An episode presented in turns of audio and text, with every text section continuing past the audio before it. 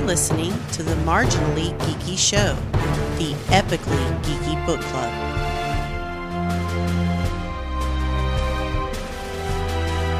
Greetings and welcome to the Marginally Geeky Show, the epically geeky book club. I'm your host for the evening, Eugene Stevens. Uh, tonight, uh, I'm joined by Mandy and Chris. How are y'all doing? Good. Excellent. Uh, so how have y'all been since the last when we t- last time we talked? Good. Nothing in particular happened. Nothing. Uh, it started snowing again today. That's kind of it. Yeah, here in Central Texas, we've had it. We're in that point where it's like, you know, not quite freezing, but it's kind of getting it's getting down to the 30s, and then by the afternoon, it's like 17. It's just like, oh, Oh. great, my allergies just are, mm, yeah, not good. So my poor boys, poor Nicholas, has just had Oh. allergies out the wazoo. So, um. All right. Well, I, I guess with that uh, said, uh, so last time we we did um, modern romance, uh, mainly because it was we read it at the beginning of February, of course, February being the month of love. Uh, so uh, this for technically for uh, February's book, we read uh, Pleasure Unbound by Larissa Ion. Ion, I think. I own. Oh, Ion. Sorry. Um, and uh, like we were talking about before the show, uh, one of the reasons I wanted to start this show is because um, I listen to a lot of audiobooks and I kind of found myself like reading the same type of things over and over again. And I was like, you know what, I need to branch out. And I thought the best way to do that was to, you know, get with a group of people. Not only that I had, uh, that I could talk about the books that I've been reading with, but also kind of branch out and find some stuff that I wouldn't normally read. Um, this falls under that. Uh, but it's all good. You know, I'm, I'm, like I said, I'm here to, I'm here to expand my horizons, as it were. So, um, so, uh, tonight's book is, uh, like I said, Pleasure Unbound. It's technically the first book in the Demonica series. Mhm. How many of them are there?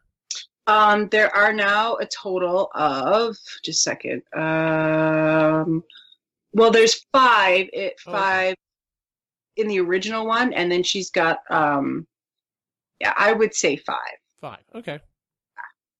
You could class other books that she's got. You could sort of lump them in because some of the characters cross over, Oh, okay. but five.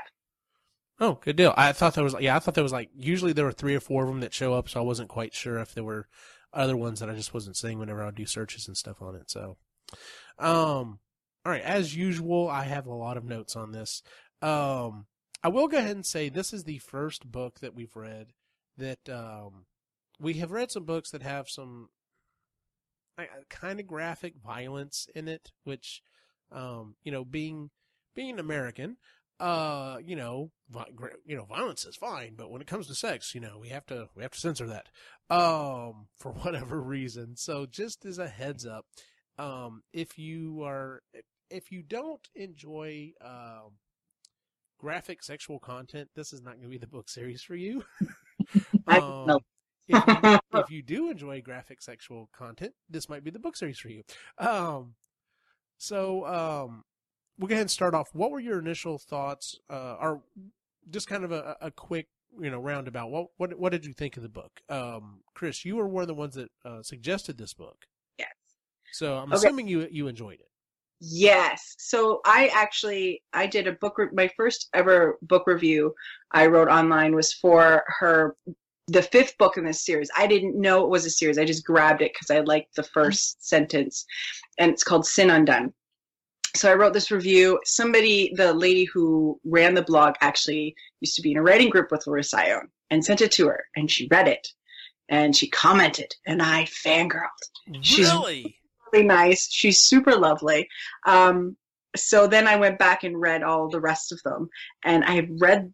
This is the third time I've read this book, but it's been years, Mhm. and I was really surprised that I'd like it because it's sort of for me the sex is sort of secondary. Mhm. I just really like because I it's she wrote it. Um, uh, I don't know if you've ever watched Angel, but she wrote it uh, based on one of the episodes where Angel got hurt, and they his crew had nowhere to take him. They, there's no hospital to take demons and vampires, so she got inspired to uh, write it out of that. Oh, that's And- interesting. Yeah, yeah. So knowing that, and then uh, so for me, the sex is secondary because sometimes it's after the fifth time she's called penis something else. It's like really. I was gonna scrunch my nose up on that one. Um, I like the demons. I like her take on angels, the whole hell, uh, uh, human world, the realms, heaven, the whole nine. I just like the way she interprets it. Okay. And she knows her stuff.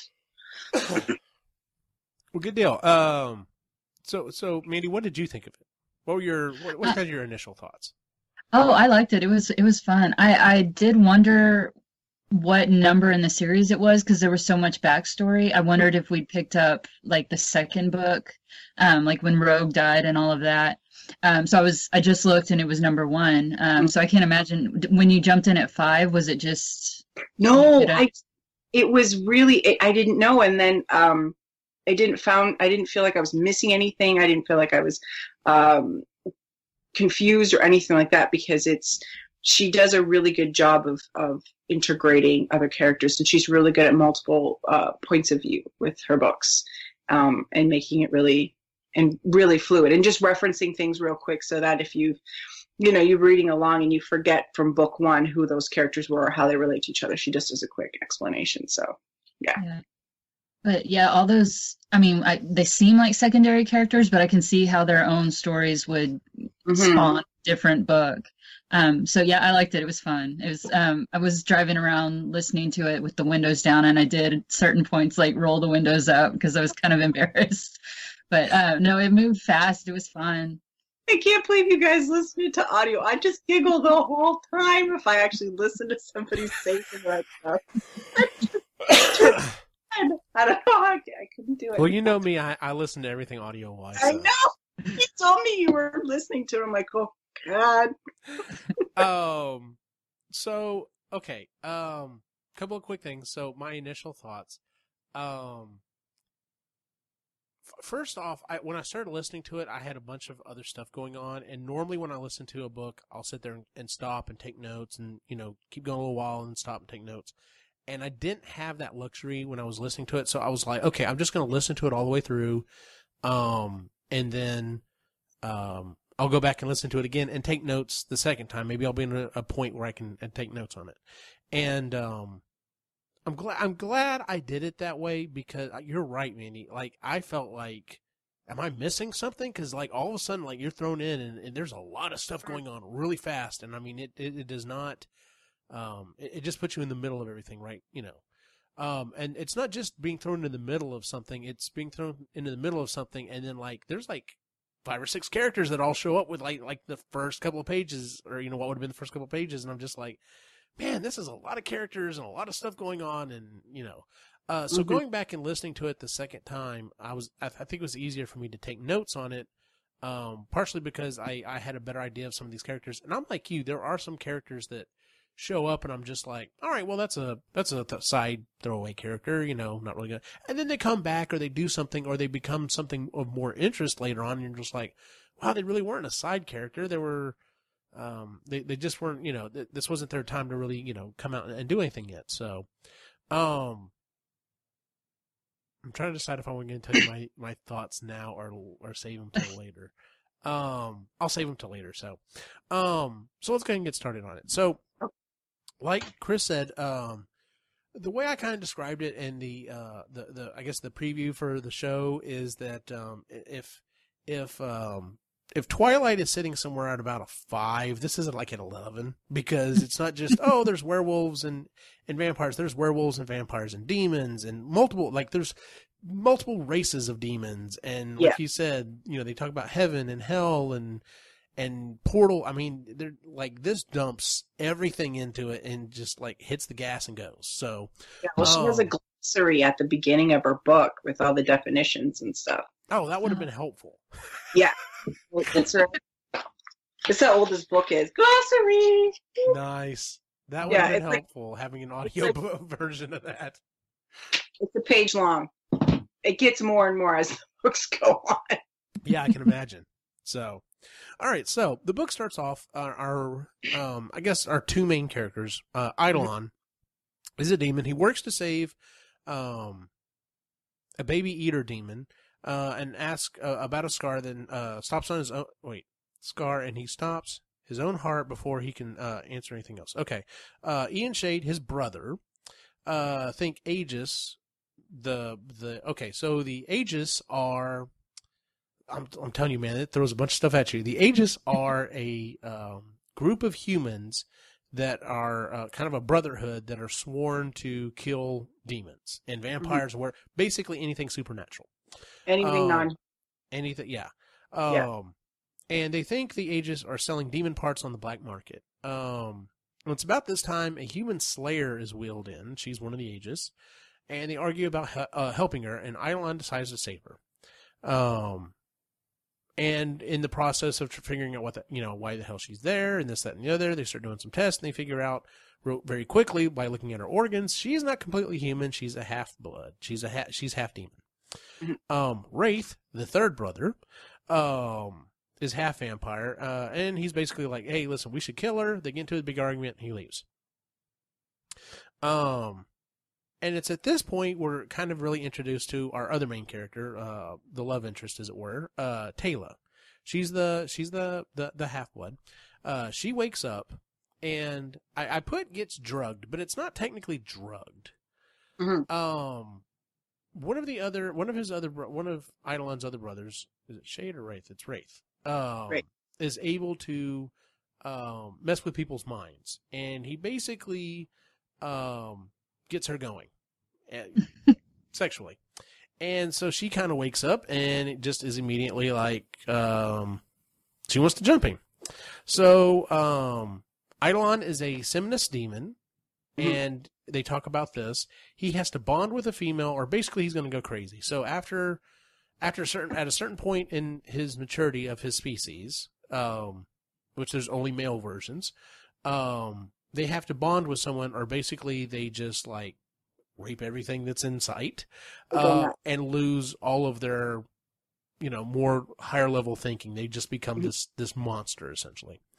Um. So anyway, Wraith puts the sex fantasy into Taylor's mind uh, with Eidolon's image, um, and they have sex. We're going to put it mildly, uh, but he's not able to get her off, and um, she realizes that it's not a dream. She kind of is in like this dreamlike state. She realizes it's not a dream, um, and then she get she becomes sedated. Um. All right, I put a note on here so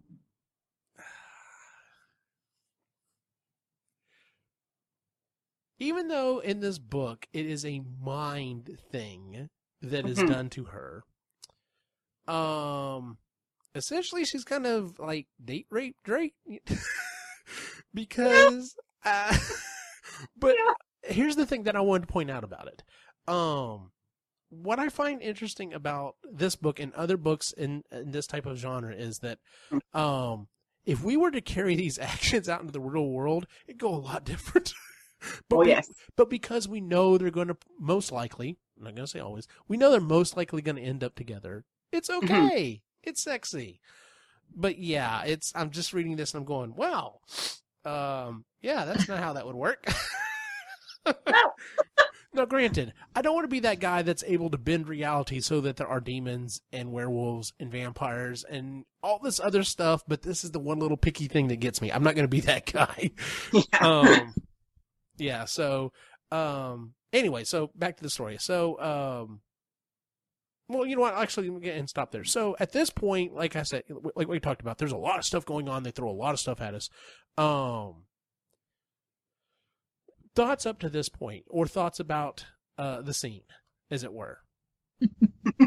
Was it a good scene? Uh, I think the first time I read it, because it happens like so quickly in the book, mm-hmm. I was like, all right, well, she's not screwing around. I guess we're just Yeah. jumping right into it. right Um, and I think because I'd already read that other book before I sort of accepted the scene as it Mhm. was, and I, it wasn't. It, it's it rides that line. Is it, it is it is it rapish? Is it yeah consensual? Um, because he is. It's part of their species, right? Like each brother's got something to help with with wooing females or whatever to try to exactly yeah so that's his. it's not very. I mean, it's not. He's a demon. So it's not like he's you know. He's supposed to be an asshole. And he is. He's a of the three brothers. He's the biggest douche. And they explain that even more so when they start talking about like the stuff that Eidolon does to cover up for him or whatever. So Yes, yeah, they Yeah. do. So, any thoughts you wanted to throw in there, Randy? No, I mean it's not terribly ethical of a doctor to, Oh, Yeah, there's that too. But yeah, I mean suspension of disbelief for everything else that's going on, and really uh, for demon behavior, it's pretty tame. So Yeah. Right. Okay. Yeah. so, um, oh, that is not what I wanted. Uh, phone. All right. So at this, this point, uh, we have a flashback, and um, we're shown where how Tay actually Taylor gets to this point. Uh, her and another Slayer named Janet are going after a demon. Um, and part of her body starts to go numb. She explains this more in the book, but part of her body starts to go numb. She basically isn't able to uh, fight off the demons, and Janet gets killed. And she feels horrible about it and, and thinks about it the rest of the book. Um, flashback to modern time. Um, current time. So Tay wakes up. Uh, she is attracted to, to Eidolon. Um, and then he starts to explain her explain to her that she's at the um, Underworld General Hospital, which I, is just a hilarious name to me. Um, and she can't attack him because there's an anti-violence spell on the hospital. Um, E takes this ring that she has as payment that which was given to her by her mother. More about that later. Um, and ask her about her parents, and she won't say anything about it. Um, all she basically says is she doesn't, you know, she didn't know her father. That's about uh, the only thing he can get out of her. Um, of course, he knows that she's uh, a half blood. She has no clue, and she's trying to figure out why the hell is this demon asking me about my parents. Um, so E, Wraith, and another character, Yuri, argue about killing Tay. Um, Eidolon decides he wants to try to track her and says, um, um, and says that her demon DNA is slowly but surely taking over. Um, so he he wants to basically let her go, track her, and try to use her to get back at uh, the Aegis. So, um, so he just uh, he discharge, uh, discharges her. Uh, Shade and E, his brother, uh, get into this argument, uh, and he ends up um, taking her to the car, uh, and they're going to go check on Nancy. Nancy is a uh, a vampire nurse uh, who has not shown up for a couple days. So they're like, well, we're going to stop by, see what's going on Nancy. She hadn't shown up. Not good. Um, it's at this point we switch over to another character. And this was one of the other things that we, we talked a little bit at the beginning there.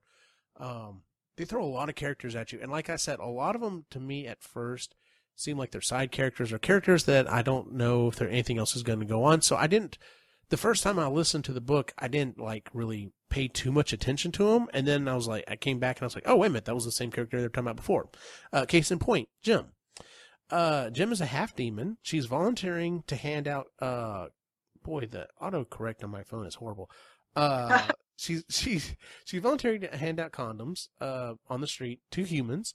Um, and she sees, um, Kynan and, um, she's got a big crush on him.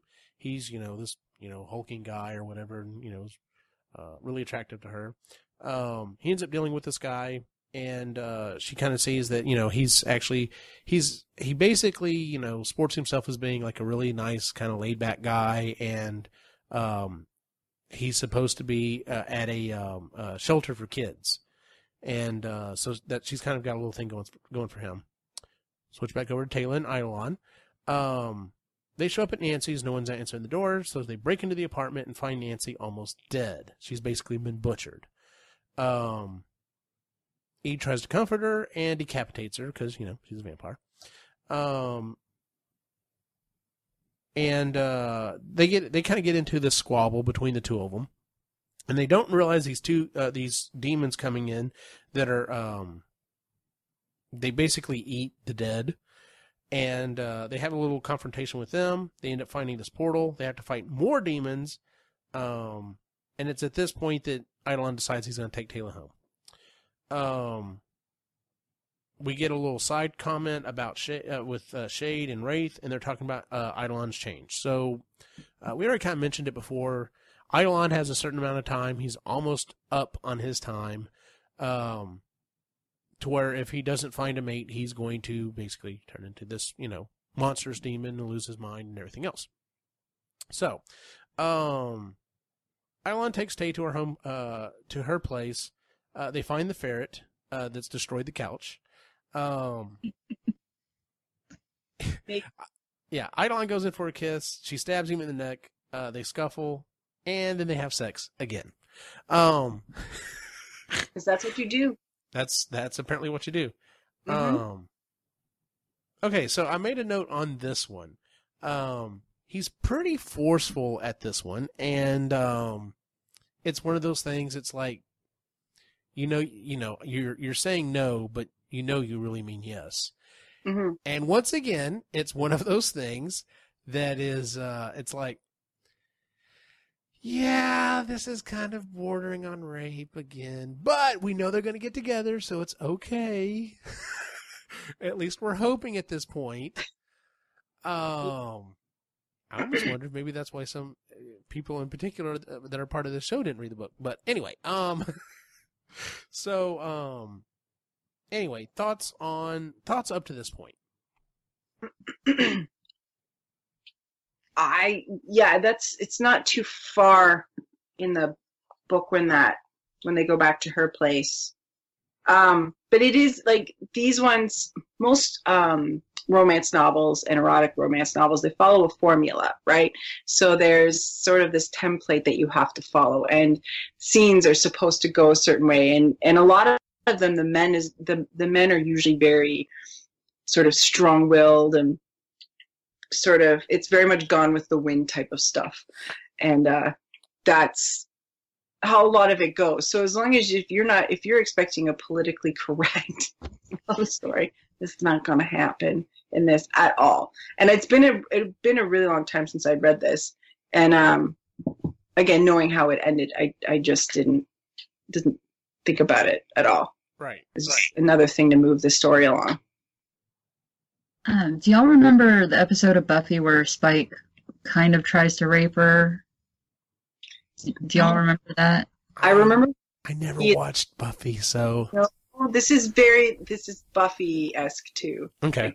this But- world that they're in Like that that episode makes a lot of people understandably uncomfortable, but I heard someone make the argument that like Spike and Buffy's entire relationship is built on like physicality and fighting and like he didn't realize she was injured at that point. And so he thought they were just you know foreplaying um, because they're used to you know fighting each other and resisting each other. Um, so it kind of changed the dynamic. So maybe he wasn't aware that the game wasn't the same. Um, so I, that's what this book kept reminding and they call her buffy over and over again. Yeah or yeah. A buffy. Yeah. um, and I was wondering, um, in the in the book version, because I listened to it, do they capitalize Buffy, or is she, is it just like a noun in the world of? capitalize it i think. Because she's such larissa is such a big buffy Yeah, angel fan. She also speaks fluent klingon. She's a big trekkie. Why not? yeah but yeah, when they're like um physical warrior type people, they seem to have like different ideas of foreplay. I think. yeah it's like that's how I kind of read it. That's a that's actually I mean that's a fair that's fair enough. Mhm. Because I mean, okay, so let's be honest. Not, I mean, you know, we, we are living in a time where political correctness is is you know trying to become the the mainstream thing. Um, which you know I'm all for. Um, we're living in a time, especially right now, with the the sensitivity of of the Me Too uh, movement and and everything that goes along with that. Um, and, but you know, and I don't want to downplay it, but it's also in the aspect that it's being written in. It's like you said, it's being written as a it's a formula. It's a formulaic book, um, and that's just how a lot of those types of books go. From you know talking with some other friends of mine that you know have have read books like you know um, in this vein, and um, but there's also you also can't deny the. There's also, I mean, we've already suspended belief, you know, our belief to the point that we know they're probably going to get together. Mhm. Um, so there is that aspect of it being, you know, safe in that we know they're probably going to get together. So it's it it definitely falls on the. It comes across as being hot and interesting and sexy, and not so rapey, as it were.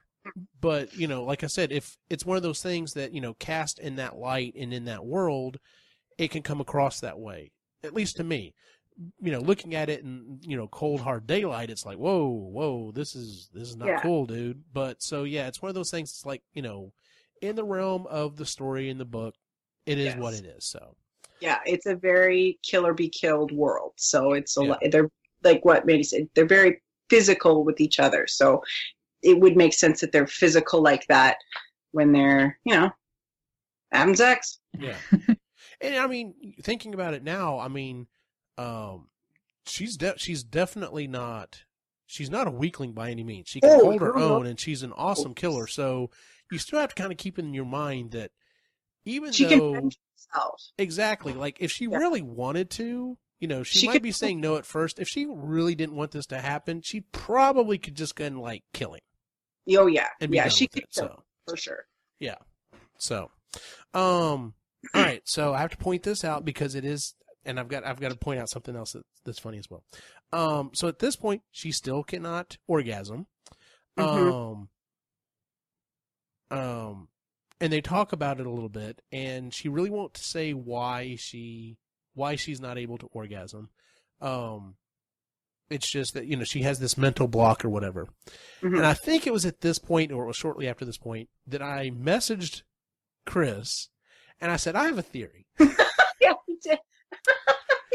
I said, uh, I know you're the only one that's definitely reading this book, uh, so I Mhm. don't want to just put it out to the, everyone else because I don't want to give anything away. I said, but my theory is, um, eventually at the end of the book, they're going to have sex and she's finally going to orgasm, and then that's going to be what kind of gets them together. And I said, that's my theory. And she didn't, you know, uh, Chris said, well, you know, I don't remember. I've got to reread it, but, uh, okay. And I'm just like, all right, well, we'll just see how that plays out. Mhm. Um, needless to say, I was wrong. so, um, yeah. Oh, and at this point, um, after they have this talk, you know, uh, she basically reaches underneath the pillow, grabs a pipe that she is hiding there, and knocks him out with the pipe. So, you know, as people do. Um, so we flash back over to uh, uh, Gem. Um, she checks and sees that her parents are gone. They've been taken because um, they want her to uh, basically start cutting up these other demons. So yes, there is this side plot. At this point, it's a side plot. Um, to you know where these people are uh, capturing demons and uh, cutting them up and, and selling their organs on the black market, and they want her to be in on this to help them out with this. So, um, so Tay chains up E, leaves him, uh, leaves, and she heads to the um, Aegis H- uh, HQ, uh, where she walks in on um, Kynan and Lori, his wife, having sex. Yeah. Very brief sex scene, and she's basically just like standing there. She's just like, well, just stand here while they're done, um, as one does. um, and tells them about uh her partner dying, her getting uh healed at the demon hospital. Uh, but she completely leaves out Eidolon for some reason. She's not sure why she's left out his name in this whole thing and everything that's going on with him. Um, but she does. We're introduced to another character named Jagger. He comes in. Uh, he's Taylor's rival. Um, he has a puncture wound on his neck. Um, and basically they give him a, give her a tracker that they want her to put on Eidolon. They're basically like, look, he said, you know, if you need contacting, contact you can. We want you to put this tracker on him so we can track him down, find out where this hospital is, and go destroy it. so, um, so she goes back home. He's still in the bed. He's actually par- uh, petting the ferret. Um, tells him about watching um, a demon kill her mother in front of her, um, and then tells her about this club uh, where his brother was killed and was possibly by her. Uh, say, doesn't really sit well. Um, then Taylor has an episode. Her body starts to go uh, numb again. She basically kind of falls uh, or passes out. He manages to uh, move the chains over to where he can get the key. He holds her and he's comforting her, and he tells her um, he's waiting for blood samples to come back, but you're you're demon, and of course that doesn't sit well with her. Um, so Eidolon leaves and he goes to look for Gem. Um, he see uh she sees him leaves outside. Gem knows that Tay is a demon as well, so she knows that she's part demon. He's pretty sure she's part demon. She's the only one that doesn't know at this point.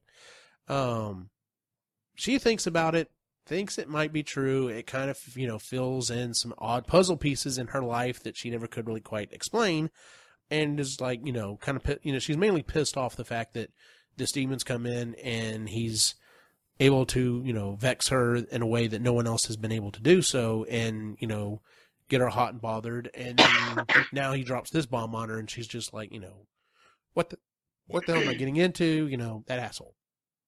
Um, so anyway, Gem tells, uh, Gem's been following Taylor for years, tells E about her parents, sees Taylor in the, uh, and, um, okay, uh, oh yeah, so at, at this point, um, she's telling, uh, um, E about uh, Taylor's parents, saying that you know she saw him or whatever. He has this kind of thing come over him, and he sees Taylor and her, and basically kind of starts going after her in the car, and then realizes, oh hey, it's not really Taylor. Um, and tells her, hey, drive me to the hospital. I need a blood infusion to hopefully, um, kind of cause this this uh this this changing effect to to die down a little bit. So, um, so we go to another scene. There's these two werewolves uh, Luke and his mate. They're locked up uh, because it's the full moon, and they start having sex as werewolves, as one would do. Um, these dudes break in and basically uh, kill her. Um, and or, I'm sorry, they capture her. He escapes and he hears them telling them that you know they don't want to kill him; they want to capture him and, and keep him alive. Um, so he manages to kind of escape. Taylor goes out hunting, kills a demon, attacks a junkie. Uh, Kynan shows up, um, and she kind of runs off. The transfusion does work for E. Um, Luke comes in. He's in bad shape. He tells E that the Aegis, you know, killed his mate. They smelled like apes, which is a very specific thing, um, and that they want him alive.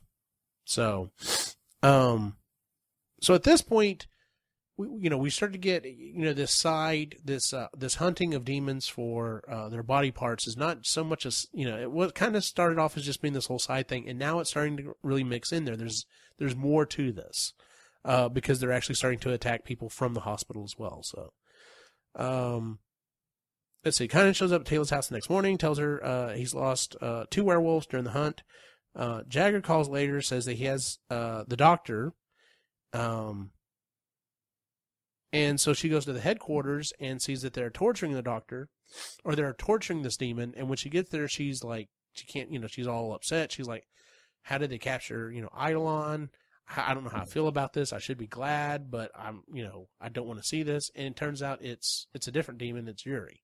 And the reason for this is, um, they put, she put the tracker on Eidolon's, I think his pager.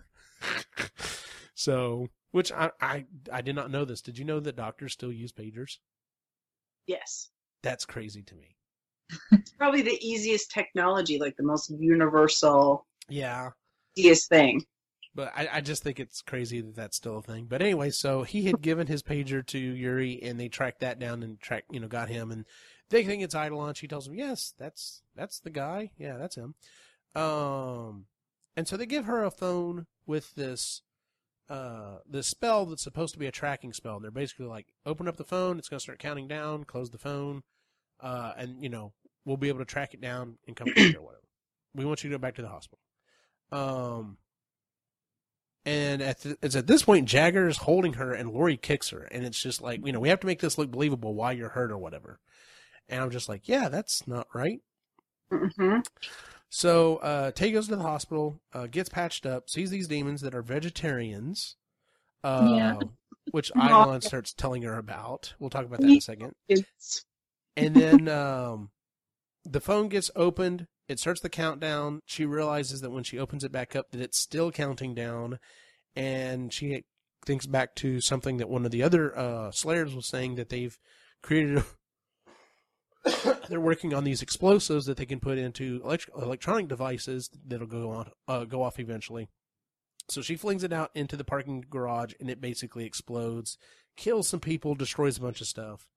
Um, and before we move on to that point, so the um, the uh, the uh, you know, we, we we get to the point where it's like, oh, okay, so there's something more to these demons anyway. First off, they keep pointing out the fact that these demons have a hospital, which is like, what? Mhm. Y'all are demons. Y'all are supposed to be, you know, merciless and just, you know, killers and this, that, and the other, but you're actually helping people and this doesn't seem right. Um, so maybe there's something more to it. And then we're introduced to these demons that are basically vegetarians or like, at one point they talk about a race of demons that like comes out at Halloween and just literally eats pumpkins. And that's all they Mhm. do. So, um, thoughts up to this point.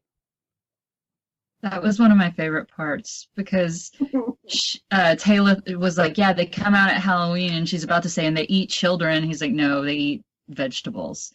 Uh, and there's the little one with the broken leg, and that's just that's so cute. Yeah.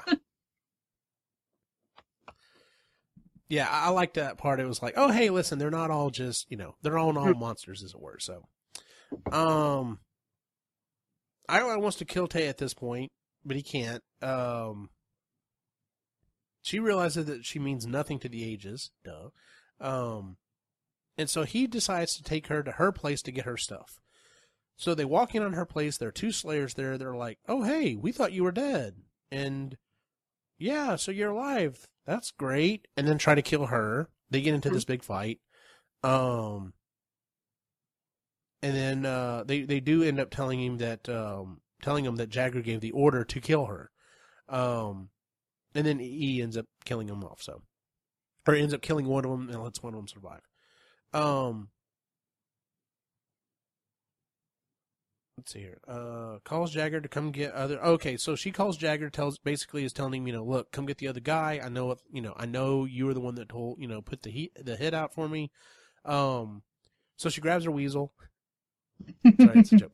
Uh, grabs the weasel and some clothes and heads to E's house. Um, and she tells him, you know, uh, she's turning into a demon, uh, but Shade, you know, might be able to help out.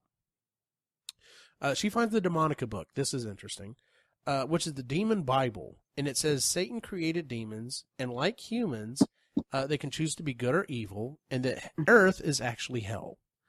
So it's kind of an interesting thing. It's like, um, number one, I, I I liked the idea of this demon Bible, and it's like, hey, by the way, so uh, y'all have the book of what God said happened. We kind of had the book that had the other guy's, you know, opinion. So, which was very interesting. Which you know, I'm glad that because whenever I, I saw that the name of the the series was Demonica, I was like, where's where's that coming from? I, I'm get, I'm sure that'll show up somewhere in the book. And then when this showed up, I'm like, oh, there you go. Yeah. so, um, so she's you know she's basically being schooled everything she's been taught up to this point that all demons are bad and they need to be killed you know um you know on you know as soon as you see them just you know freaking kill them and she's learning that hey they can actually be good or evil and there's different kinds and this and the other so you know her entire world is basically just being rocked at this point um he tells her um i'm sorry she asks him to hold her um they start to have sex again uh, she resists. Uh, he has to really, um, he has to release and ask to go to the hospital. She relents, um, and then tries to make her get off again. Still can't get that to work. Um, and it's at this point we get the information as to what her mental block is. Mhm. Um, and this is where it gets horrific. Um, she talks about how, uh, after her mom died, foster dad tried to rape her. She didn't kill him, but she's pretty sure someone else in the house did. Uh, and it's at that point she's living on the streets. So we get a little bit more and we're like, oh, okay. So she's kind of got a, a mental block about that. That's, that's understandable. Um, we get this side thing about E summoning this vampire high council via a portal and he has to pay for Wraith's crime. So basically, his brother, half brother, I guess you'd say, but brother Wraith is a vampire. They're only allowed to kill so many people. He keeps going over his limit, and for whatever reason, instead of uh, punishing Wraith, E comes in, takes the punishment, and they just like brutalize him. Um, he shows back up. She's taking care of him. She has to call Shade in to come in and help. She's like, you know, what the hell happened to him? And he explains what's going on. And um, what's funny is, is every time the brothers show up and something's happened to Eidolon, they're like, "What did you do?" Yeah, yeah, yeah. They immediately look at her and blame her. It's immediately, "What did you do to my brother?" So, yeah. which I thought is hilarious because I mean, in the real world, that's kind of how it work anyway. It would be like, you know, you'd always take the side of the person you know. So it's like, what did you do to that person? So, yeah. Um, let's see here. So, um, Gem goes to the uh, Taylor's apartment. She has to hide in the closet while the Slayers come back uh, to, uh, at the room.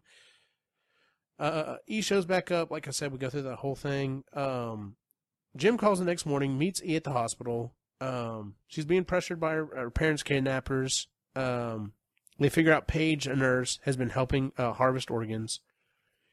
Eidolon returns home. They have breakfast. Um, she gives him a blowjob. They have sex. They try different positions. Still can't get her off. I'm going through this for a specific reason. Um, and then we get the real reason why she's not able to orgasm, and it's because she watched a what's called a soul shredder demon um, rape her mom, and um, the reason why this is so troubling to her is because it appears to her that her mom was actually enjoying it. And Eidolon's like, no, that's what the Soul Shredder does. The Soul Shredder, you know, messes with your mind and does everything they possibly can and, uh, you know, to, to screw with people or whatever. So, um, and it's at this point, uh, she has the mental breakthrough and, uh, she's good to go. So I was wrong. I thought, like I said, I thought I knew this was going to happen. I thought it was going yeah. to be um, at the climax of the book. um, yes, it happened much earlier. So I was like, I'm sitting there reading it and go, well, damn, I was wrong about that. Uh, so, um, anyway, so the next morning, he transforms into a soul shredder when she wakes up, attacks her, but she basically knocks him out or whatever. She's trying to figure out what the hell's going on call Shade again. Once again, Shade shows up. What the hell did you do, my brother? Um, you know, kind of that running joke there. Um, and they end up figuring out, oh, the reason why he turned into a soul shredder is because that's what her father was. Um, and it's at this point she runs off to the warehouse. Um, she meets Gem, and Gem tells her that I'm your sister, which doesn't sit well. Uh, she doesn't really care for that. You know, she's mm-hmm. like, you know, um, she she's pissed off because Gem grew up. Um, she she grew up with like a demon family. She she's like, you know, they were they were loving for demons, but they were still demons, and they she never could, you know, live up to what they wanted her to be. Yeah. Um, and that she and we t- and they talk about this later in the book, and she actually um um, idolizes uh, Taylor for actually having somewhat of a relationship with their mother, who she never really got to know.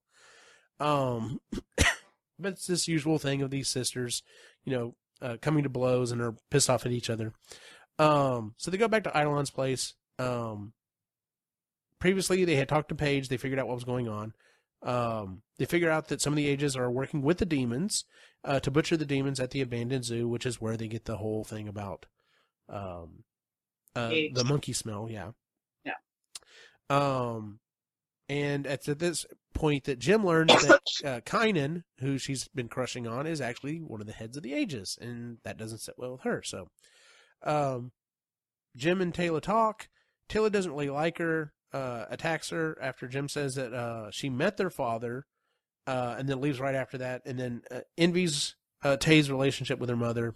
Um, and that she actually says that the Soul Shredder came after her, and she killed it. She killed their father. Uh, she didn't get a chance to tell Tay this. Tay ran off before then. Um,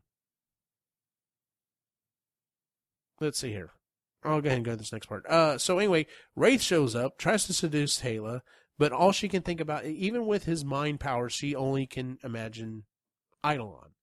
Um, pardon me. So they have sex again. Um, he has her taste his blood, which is part of the bonding ritual, uh, which is actually toxic to her. Um, and she ends up getting this tattoo on her arm. It's a temporary tattoo, which I thought is kind of funny. Um, and she basically, you know, he tells her, you know, you've got a certain amount of time to decide if you definitely want to mate with me, and if you don't, um, you know, it'll go away or whatever. So, um, and she asks about his change. He's like, you know, she said she don't, she don't want to bond with him. Um, she doesn't want to be his last resort. Now that's where kind of the big thing comes in because everyone's like, oh yeah, he's, you know, he's he's like this is like the eleventh hour. If he doesn't find someone quick, he's going to turn, and it's not going to be a good thing. And you know, uh, he he's apparently choosing you, and she takes that as, well, I don't, you know, I don't want to be, you know, oh hey, I've I get get with someone. Guess it should be you. So, any thoughts up to this point? Um, trying to remember. I just finished this book Mhm. just before got on, so now I'm trying to remember it. Um, yeah, so it, it this book is very busy. A lot's happened all the time. Like, so the whole thing. There's no lulls. There's no unless you sometimes the sec she's got some books that it's like four pages. You're like, okay, you wrap it up, move on. I get it. They're doing it. Um, but um, yeah, I like this because you can tell that it's it's all going to come to a head very soon. All the plot lines that she's been working through through the whole book, it's all going to come together and it's all going to make sense. So you can feel sort of in her writing the urgency of the situation. Yeah. Yeah, I felt the same way. At the, it's at this point it starts to. pardon me, my allergies are killing me. Um, you know, it starts to really pick up, and it, it doesn't really let you know let off at this point. So, um, next day Taylor wakes up. Gem's there. She basically she at this point she tells her, "Hey, you know, I you know killed our father. Uh, I've been envious of you." Transforms and shows her her demon side. Um, Tay tells her that you know um, she told uh, Eidolon about his brothers. You know, during this during this fight, she mentions that yes, she was at the. Uh, they had another brother, and at the she was at this club where he was at where he was killed, and yes, she was there, and yes, it's very possible that I could have been the one that killed your brother. Didn't sit well with Eidolon, that's why he left. Um, and Gem tells uh, Taylor, you know, listen, Eidolon's not just going to bond with anyone. Um, he he genuinely has feelings for you. So at this point, she kind of sort of like, well, maybe I, maybe I screwed up, and I shouldn't have said. No, number one, I shouldn't have said those things anyway. But uh, maybe I'm not just a last resort. Maybe he actually has feelings for me. Um, Kynan shows up at this human. They get they kind of come up with this plot to find out what's going on. Kynan shows up at the human hospital. Taylor confronts him, tells her about the attempts on her life, uh, the demon killing, um, you know, the the demon killing ring, uh, that Gem is her sister, and uh, Kynan basically is like he's floored. Number one, he's like, I don't believe all this stuff's going on underneath my nose. I can't believe you're a freaking demon. You haven't told me this shit. Um, don't come near me. Don't come near the house. You know, blah blah blah. Um, and Eidolon tells Shade that Taylor could have killed their brother Roag. Shade explains that you know, listen, dude, you thought he was a, you know, you you basically saw the good in him. He was a douchebag. He was going to die. Someone was going to take that fucker out. Mhm. If it was her, oh well. It doesn't really matter. You've got feelings for this girl. You know, he was a douchebag anyway. So, um, so he kind of, you know, he- you know, softens him up on that. Kind of goes back to the headquarters. Jagger and several, Jagger and several others are missing. Um, he has sex with Lori again. They don't really go into it this time. It was one of the few times they didn't go to it. Um, and then she goes out hunting. Uh, Taylor calls and says they're going to the zoo that night. So it's at this point we get to kind of the the main head of the story. Um, they get to the zoo. Taylor sees Lori tied up, uh, has tied up Gem. Jagger and Lori kiss. Kynan shows up and sees it, and basically throws down with Jagger. Um, Lori runs off, and uh, Tyler, uh, I'm sorry, Taylor ends up uh, getting Gem out. Um, Eidolon finds uh, Gem's parents, let lets them go, faces off with three Slayers. He basically has decided, you know, he's not going to be able to uh, do anything. Like, you know, he's basically his time is up. He hasn't found someone to bond with. Instead of turning into this monster, he's just going to basically sacrifice himself and let these Slayers take him out. Uh, Taylor shows up at that point. They end up taking out the uh, the Slayers, but also uh, she realizes that she's you know she isn't the, his last you know she's his real choice. She has you know kind of real control over him. Uh, Jim at one point said you're his weakness, but also his strength. And she realizes this and she decides, okay, well, um, you know, I, I want to be with you or whatever. So at this point, they basically find a small vet, veterinary hospital little thing that's inside the zoo and have the bonding ritual, which of course means lots of sex. Um, so they bond. Um, and of course, this is where I thought, you know, going back to our earlier thing about her uh, not being able to orgasm, I thought that's what that was going to happen, but whatever. Um, they see Lori at the entrance. Uh, she says Eidolon looks like Wraith and asks uh, if he's an, a guardian elder. Now, a guardian elder is supposed to be one of the high up people for the Aegis, and you know are supposed to be you know there's like twelve or thirteen of them. No one knows what they look like. They're supposed to be the, you know the big head honchos or whatever. Um, Wraith shows up and she immediately recognizes him and like goes to hug him and he's like freaking out about that. Um, Kynan shows up. Wraith basically sinks his fangs into Lori because he's yeah, Wraith. He's a vampire. Yeah. Um, he ends up releasing her. Lori escapes. Wraith leaves, um, and said he had nothing to do with killing the demons. Uh, Eidolon doesn't think he did, but it's he's also not one hundred percent sure. Um, so they go back to the hospital. They still can't find Wraith. Uh, Shade checks Taylor. She isn't pregnant. That was a thing that was brought up earlier, if she was possibly uh, pregnant or not. Um, and she decides to do the demon integration so she can actually, you know, incorporate her demon DNA, as it were. Um, Lori shows up at this, this safe house with Jagger. He stabs her. Um, and she remembers Wraith, uh, coming to her and saying that, you know, he was an elder. Um, she, you know, kind of like snaps out of it, pulls out the, the, the blade, stabs Jagger with it.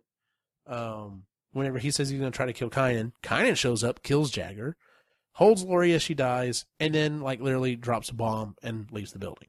So, um, so we've got because there's a lot of shit going on here.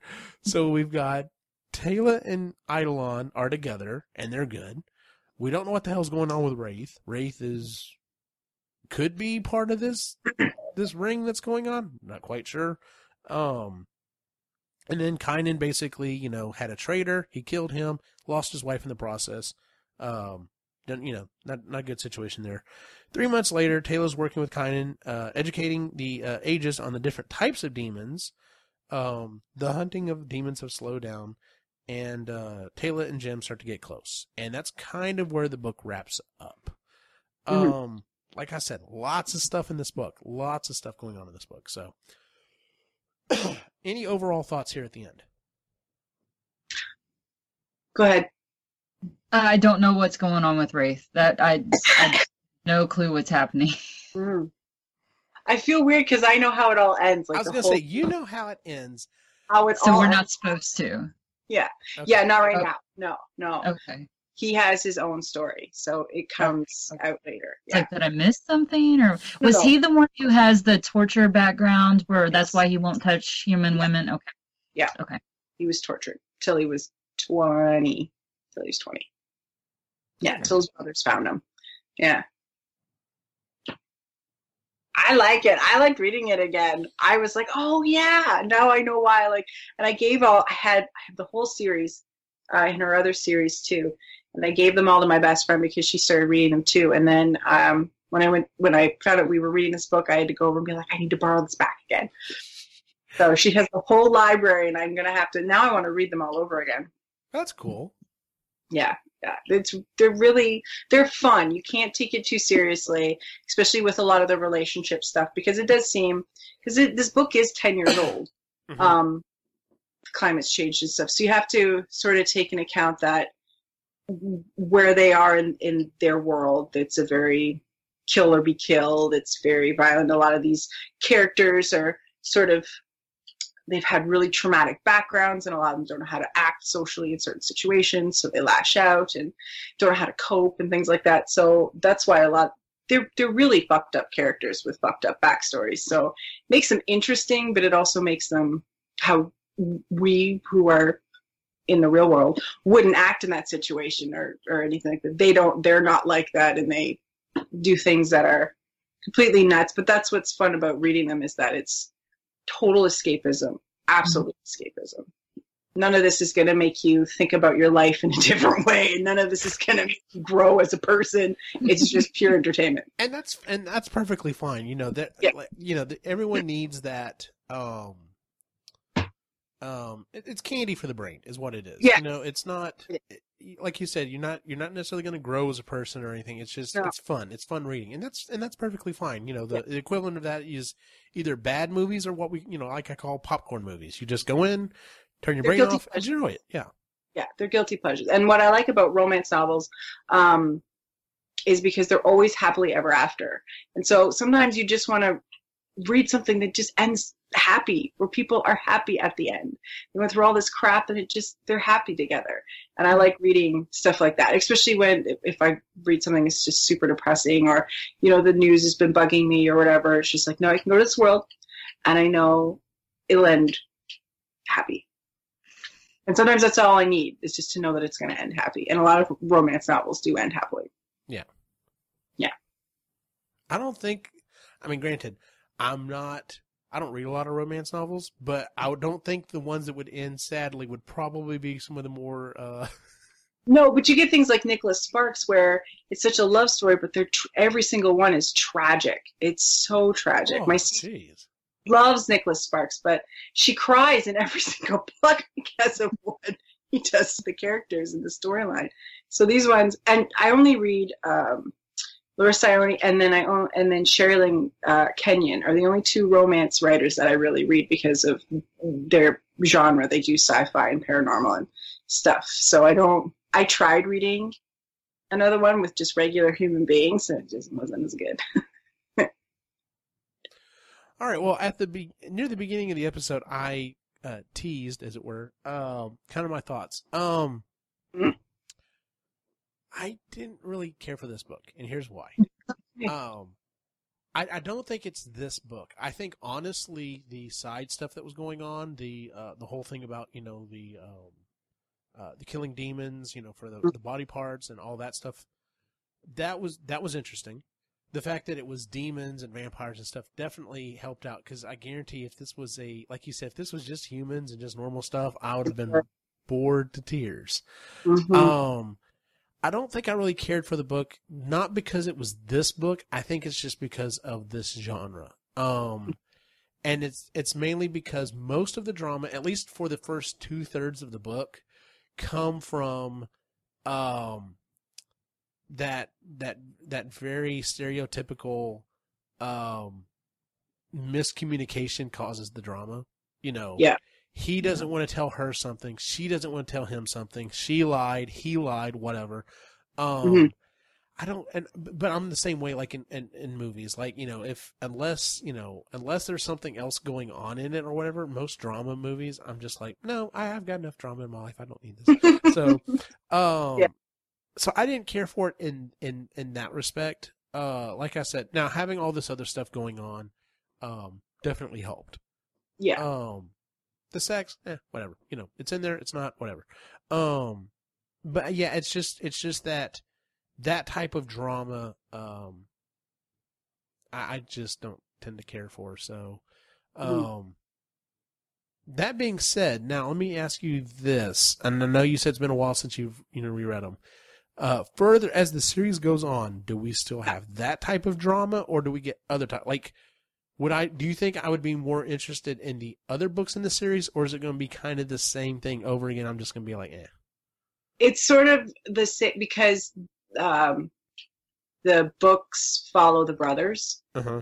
Each brother gets a book, Okay. so and they are romance novels, so it's their relationships. But uh, the second, it's the same type of book in that there's multiple points of view, there's multiple stories going on, secondary characters. Um, the further the books go along, the more their story develops. But it is a lot of the same drama Okay. because the next book is Shade. Okay, good. I Yeah. like the brother relationship. I like how they're just like what up, bro? And like, I don't know what to think about Wraith, but I really like Shade and how he's like, oh, look, a weasel, and like carries the weasel around the apartment when all this drama is going on. He's like, Yeah, oh, yeah. pet. So it's no, a- I like brothers. I do a lot. So that's good that the whole series is on them. yes, yeah. The, those five books are all they're the brothers. Well, if we decide to read, if if we decide to read the other books in the series, I will. I'll read them. I just, like I said, it's this isn't my normal cup of tea. I'll just Yeah, yeah. at that. so. Yeah, which is why I'm surprised it got picked in the first place. Like I, when I was reading the list, I'm like, oh no. I looked at it like I, Oh, you know, that was it was a voting system, and it had one of the highest votes. I'm like, well, this is the next book up. So Uh, yeah, I was I was surprised because it is uh, it does have that drama of will they, won't they? You lied. I hate you. No, I realize I love you. yeah, You're like, really? That kind of stuff can get to be a bit much with any romance novel. Like, and, and I, there was a summer where I read like four in a row. uh-huh. I was like, I gotta read something else. This, God, I can't do it. It's all just the same. There's different characters and different uh, scenarios, but it, the formula is the same for romance novels. So yeah, after the fourth one, I was like, I have to read something else. take a break. Gotcha. Yeah, I need a break. Well, what, Um, oh, go last month, Lainey just Lainey just said, "This is smut," and like that kept like coming back to me, just like it's smut. Just remember that every time Yeah. you get a read, it's it's smut. But It's- yeah, it was fun. It's fun smut, but it is. I mean, so all erotica novels are. Yeah, I, like I said, and it, had it not been for the supernatural things in it, I just I would have been bored to tears. Oh yeah, that was my only draw to it is that I like the world she's created. I, I honestly, if she took out the sex part, I'd still read them. hmm Like it's secondary. Well, yeah, because it, yeah, I could I could see that. It's like, oh hey, it's in there, but it's not like it's definitely not the main draw. So No, no, no, no. It's not important. It would still the the story would still happen whether these two people whether she described the sex or not. but it's also not like I mean, yeah, it's a little, you know, the characters are set, especially, you know, the the the brothers being the the type of demon that they are, that they are so, um, you know, uh, sexually involved. Um, you know, that's written in there, so you you have to have that aspect aspect, but it's not like, you, you know. I, I guess maybe a couple of them, but for the most part, it, it also wasn't just like, oh, hey, let's just throw this extra scene in there. It was like, no, it makes sense for what's happening in, in, in that Yeah. point in the book. So yeah, Yeah. And the type of demons that they are, just sort of that it's a co- it's a lovely coincidence. yes, a, a lovely coincidence. Sure, lovely. Well, They're yeah. all about They're the sex. and that's part of romance novels too. They're all hot. Yep. Everybody's hot in that book. Oh yes, everyone's sculpted and, and, and toned and Chiseled and like all the women are like perfectly toned and nobody's got any stretch marks or cellulite. And, yeah. yep. They're all erotically charged constantly. Oh yeah, absolutely. Just flip the switch. Good to go. All right. Um, in, in dire contrast to that, our next book coming up this next month is uh, Confessions of an Ugly Stepsister by Gregory Maguire. Now, this is the same guy that wrote, uh, um, um, oh, what is the, the, the different take on, uh, The Wizard of Oz? Oh, wicked. Wicked. This is the same guy that wrote Wicked, isn't it? Mhm. Okay. Um. So yeah, that will be our book for for next month. So, um, that being said, let's talk about what else we've been reading. Has anyone else been reading anything else, or Uh, we are two thirds of the way of the third book about to be the wizard. oh, okay? Sure. There's still two hours left. Ray said there's two hours left in the audiobook. We're on like chapter twenty something. So there, I think An they unwelcome caught. quest. Yes. Okay. Yeah. So I gotta be honest. So this is not my favorite one of the series. I'm not a big fan of this one, and I'm having a hard time wanting to get through it. I I can understand that. I can I can see that one because this one's definitely kind of a, a sidestep from what the other two were. So yeah, Quinn thinks it's freaking hilarious. So the kid's cracking up in the back seat of the car. He's to say. oh, what's his name? Uh, uh, Tyler. Tyler. yeah. I love Tyler in this book. So, Yes. Yeah. Yes. Are you kidding me? This is the worst writing ever. Yeah. Yeah. How cliche can you be? Um, Yeah, no, It's I, just lazy. yeah, that exactly. Yeah, I, I, yeah. Um, have you been reading anything else, Mandy? Um, I, we just finished Nickel and Dimed uh, for a book club I'm in at the library. Mhm. Um, and that's an oldie, but it still holds up. Um, and then we're doing what is this called? The last I I know nothing about this. The last telegram. Um, that's the next book club book. And then um, I read The Sound of a Wild Snail Eating, which is just this like yeah, it, it's exactly what it says in the in the title. Um, it's really just like this meditative uh book about snails. Like she's cool. bedbound. Yeah, she's bedbound with an illness for months, and someone puts a snail in her room, and she just like observes the snail because she can't do anything else. And it's just really it slows you down and resets you a little. Okay, Okay. that's different. Um, Yeah. so like I said, I've been I've had a lot of stuff going on, and because I had to uh read this one twice or listen to it twice to be able to get the notes and stuff for it. Um, I'm almost done with next month's book already. I'm, I'm almost done with Confessions of an Ugly Stepsister, but I needed something to kind of fill the time between that and um uh starting this one. So I actually went back and reread Ready Player One, considering the movie's about to come out.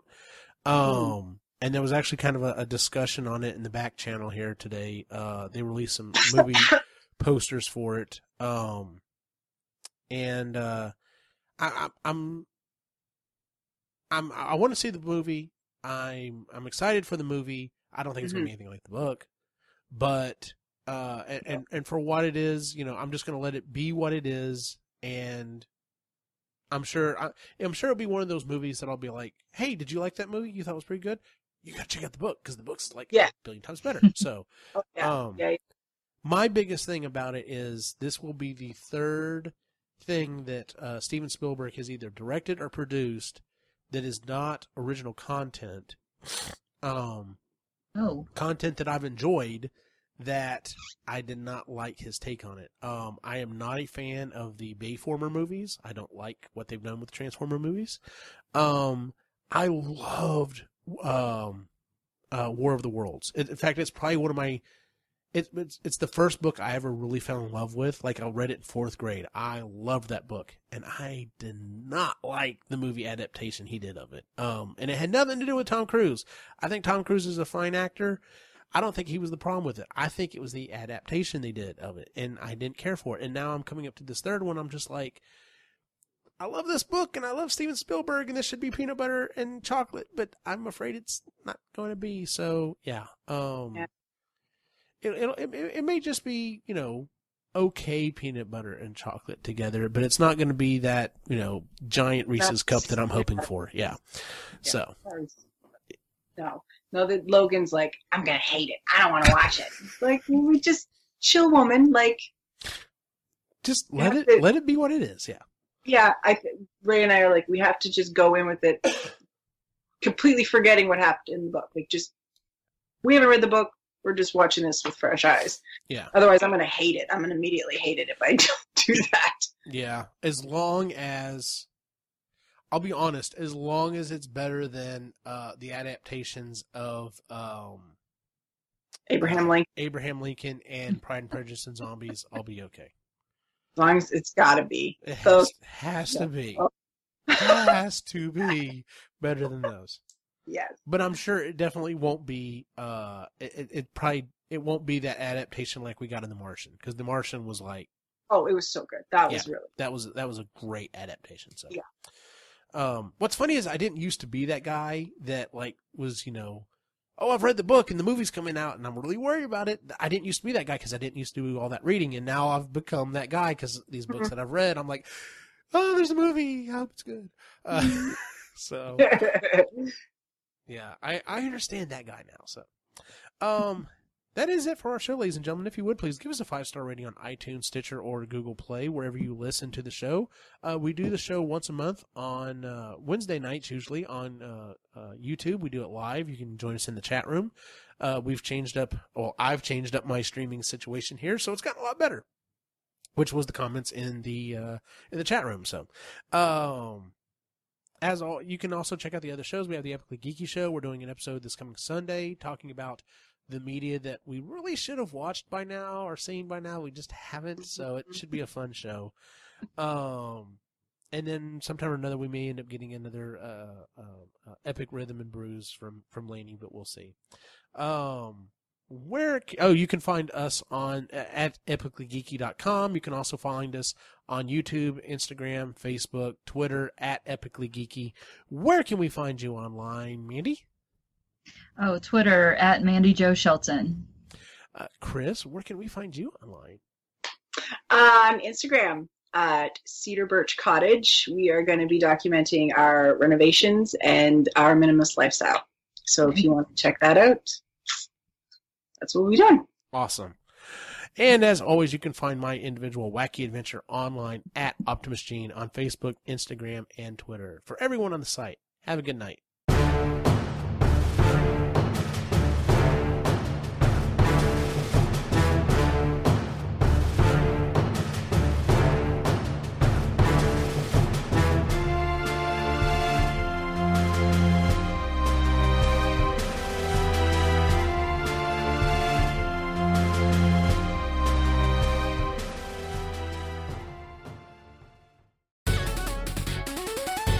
Has been a presentation of the Epically Geeky Network.